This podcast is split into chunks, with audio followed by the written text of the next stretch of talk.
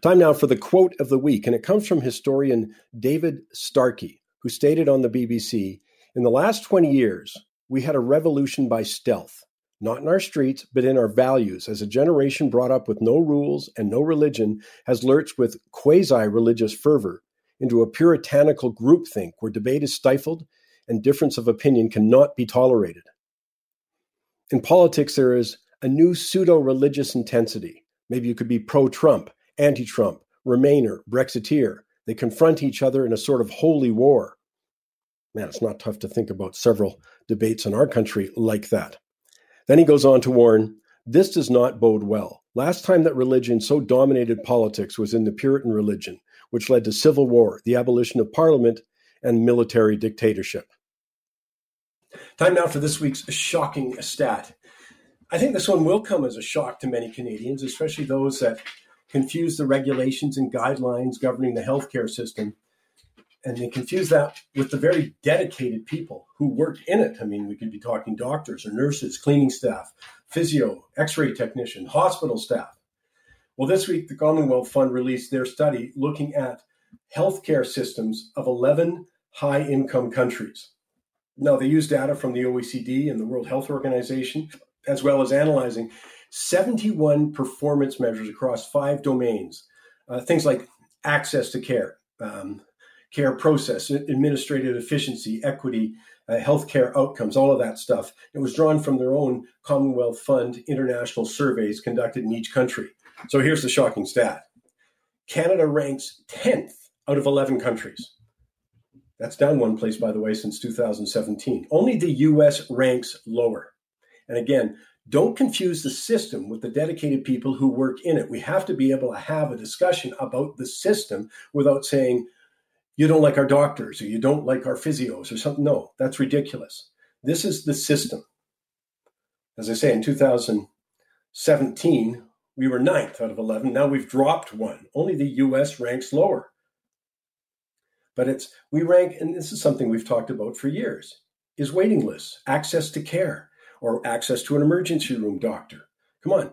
Before the pandemic, 50 to 60,000 people were leaving this country a year looking for medical care. Timely is the key word. Timely medical. We had provinces sending people down to the States because they couldn't get timely care here. So let's not be shocked by this. And it's not about the amount of money spent either. In terms of getting the most from spending, only the US ranks lower in terms of the bang for the buck. And you know what? There's no sign that any of this will change. We have had so many reports literally going on for decades, worried about sustainability, worried about uh, waiting lists, access to care, and nothing has changed. But that's the latest. As I say, I think that will shock a lot of people. The Commonwealth Fund, as I say, ranking us 10th out of 11 healthcare systems in high income countries. Time now for this week's Goofy Award. But before I get to it, just a quick word about personally being censored by Facebook. In case you didn't hear, woke up Thursday morning, was going to post something on Michael Campbell's Money Talks Facebook page, and found that I was no longer able to do it. They said my account had been suspended. Boy, that's strange just saying it. There's no explanation or reason given, just suspended. And maybe it's happened to you. If you do, if you has rather, you know you don't get any explanation at all. You just click a button to dispute the censorship, and they say, hey, they'll review it and get back to you whenever. No other information, though. It's incredible. And just a quick shout out for those people who thought, hey, that's a good idea. Shut that guy up. There's a lot of people in Canada who agree with censoring people who have opinions they don't agree with. They don't seem to understand that they could be next. And a special shout out, because it's kind of funny, to people who do write nasty things. Not a lot of them, but some do they get beyond dislike into hate. But they never provide me with any data or research that back ups their dislike of something I've said that offended them. And I say, fair enough, as the cliche goes, it's a free country. But not for much longer if after the next election Bill C 36 gets passed with the support of the Liberals and the NDP. It will no longer be your right to say something nasty or hateful. All anyone has to do is make a complaint about it. It can be anonymous. Investigation takes place. The hate monger can be fined up to $20,000, and the person who files a complaint doesn't actually have to be hurt by the comment. I can hardly wait. It's going to be my new hobby. Now to the goofy. How can you tell it's federal election time? Yes, sure, billions of spending promises. And we've made it clear how popular promises of a free lunch are in this country.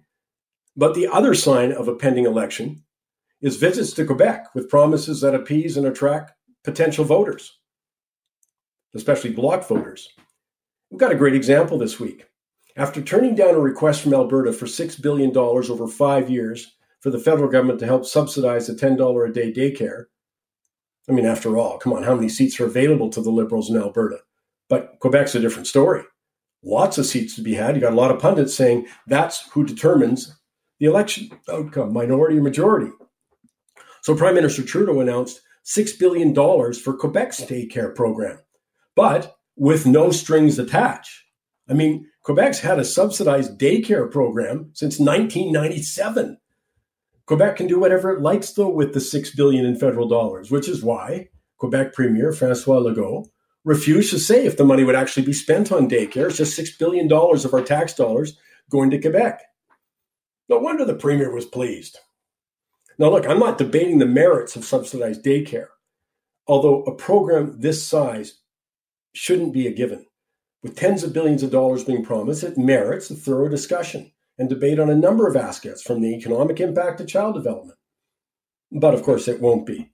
But in the meantime, we know the collection is underway when you see a smile on the face of the Quebec Premier thanks to federal dollars coming his way.